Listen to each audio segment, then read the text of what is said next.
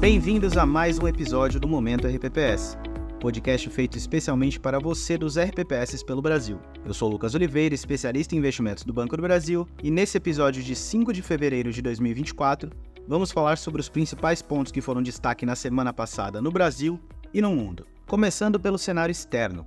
Nos Estados Unidos, o FONC optou por manter suas taxas de juros entre 5,25 e 5,5, conforme amplamente previsto. Em entrevista pós-decisão, Jerome Powell, presidente do Fed, afirmou que março parece cedo demais para iniciar o corte de juros, mas destacou que as decisões são reavaliadas a cada reunião e dependem dos dados disponíveis. Os indicadores revelaram forte desempenho no relatório de empregos, o payroll, superando assim as estimativas tanto na geração de empregos quanto no crescimento salarial. No cenário corporativo, os balanços nos Estados Unidos superaram as expectativas, com destaque para a Meta, controladora do Facebook, Instagram e WhatsApp. A empresa divulgou o seu lucro triplicado no quarto trimestre de 2023 e anunciou o pagamento de dividendos pela primeira vez em sua história. Na zona do euro, os resultados dos PMIs da indústria de janeiro ficaram em linha com as expectativas, registrando ligeira melhora em relação ao mês anterior, mas ainda indicando a contração da atividade. Já no Reino Unido, o Banco Central decidiu manter a taxa básica de juros em 5,25, como previsto,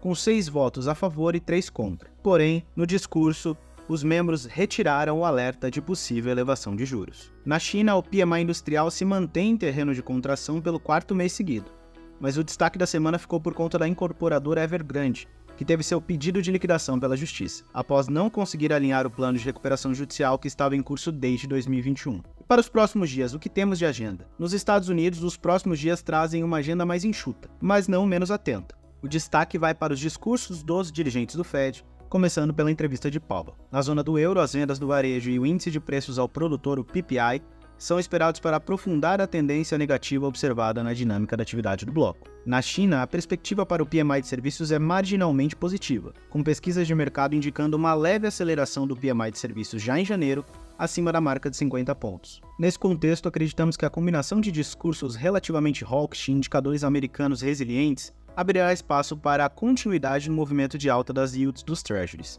impulsionado pelo payroll surpreendente de janeiro. A assimetria na força da economia americana e a fragilidade dos indicadores europeus devem favorecer o dólar em relação à maioria das moedas, com as divisas emergentes também enfrentando pressão devido à perspectiva negativa para os indicadores chineses. E no Brasil, na reunião encerrada na última quarta-feira, o Comitê de Política Monetária do Banco Central tomou a decisão esperada de reduzir a taxa básica de juros da economia para 11,25 ao ano. Este foi o quinto encontro consecutivo em que o Banco Central optou por diminuir as taxas de juros. No comunicado divulgado imediatamente após a reunião, o Copom adiantou que planeja manter o ritmo de cortes de 0,5 pontos percentuais para as próximas reuniões.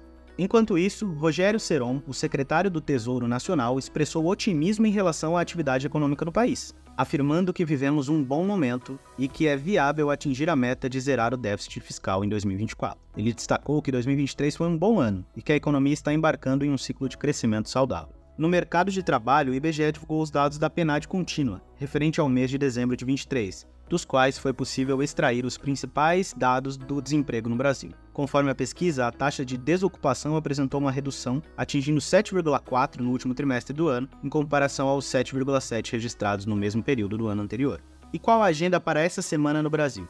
Os investidores devem estar atentos à agenda de indicadores com ênfase na ata do Copom e IPCA. Quanto à ata, não se espera que ela intensifique o debate sobre a condução da política monetária, uma vez que a precificação para o cenário de juros já está bem consolidada.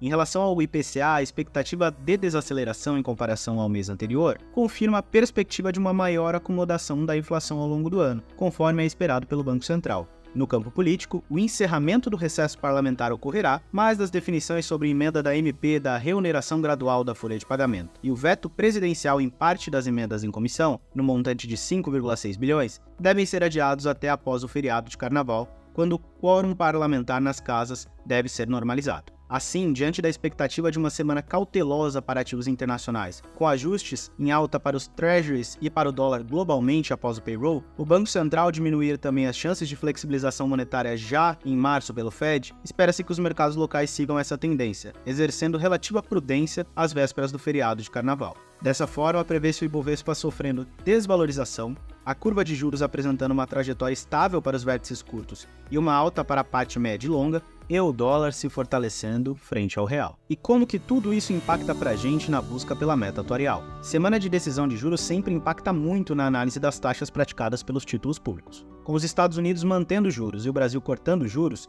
enxergamos um cenário de queda nos títulos médios e longos e a manutenção de taxa nos títulos curtos mas ainda assim tendo uma entrega maior no mês fechado, com IDK2 entregando 0,81, IMA B5 entregando 0,68, IMA B com 0,45 negativo e B5+, com menos 1,47. Quem voltou a chamar a atenção foram os fundos de vértice, que fecharam essa semana com todas as taxas acima da meta atuarial da SPREV, de IPCA mais 5,10 ao ano. O mais curto, o vértice 24, operou com IPCA mais 6,72, e o vértice mais longo 2035 operou com IPCA mais 5,60 ao ano indicamos especial atenção com as exposições no exterior, principalmente com as posições em bolsa americana. Após a reunião do Banco Central americano na semana passada, ficou claro que a queda de juros deve demorar mais tempo por lá, e assim a renda variável deve sofrer para conseguir tracionar e apresentar bons resultados nos Estados Unidos. As opções de renda variável no Brasil, essas sim se mantêm atrativas, principalmente com o cenário de queda contínua da Selic que já começou agora em janeiro a estratégia de small caps pode ser uma alternativa interessante, visto que esse nicho da renda variável tem seu desempenho melhorado com um ambiente de juros baixos, permitindo às empresas um menor endividamento e melhores resultados. Ficou interessado?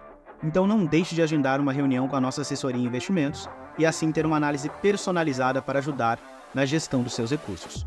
Foi um prazer ter sua audiência nesse episódio do Momento RPPS. Você tem sugestões de temas para conversarmos aqui? Manda pra gente, fale com seu gerente de governo ou especialista de investimentos no BB. Então é isso, até semana que vem, descomplicando o mundo RPPS e até mais!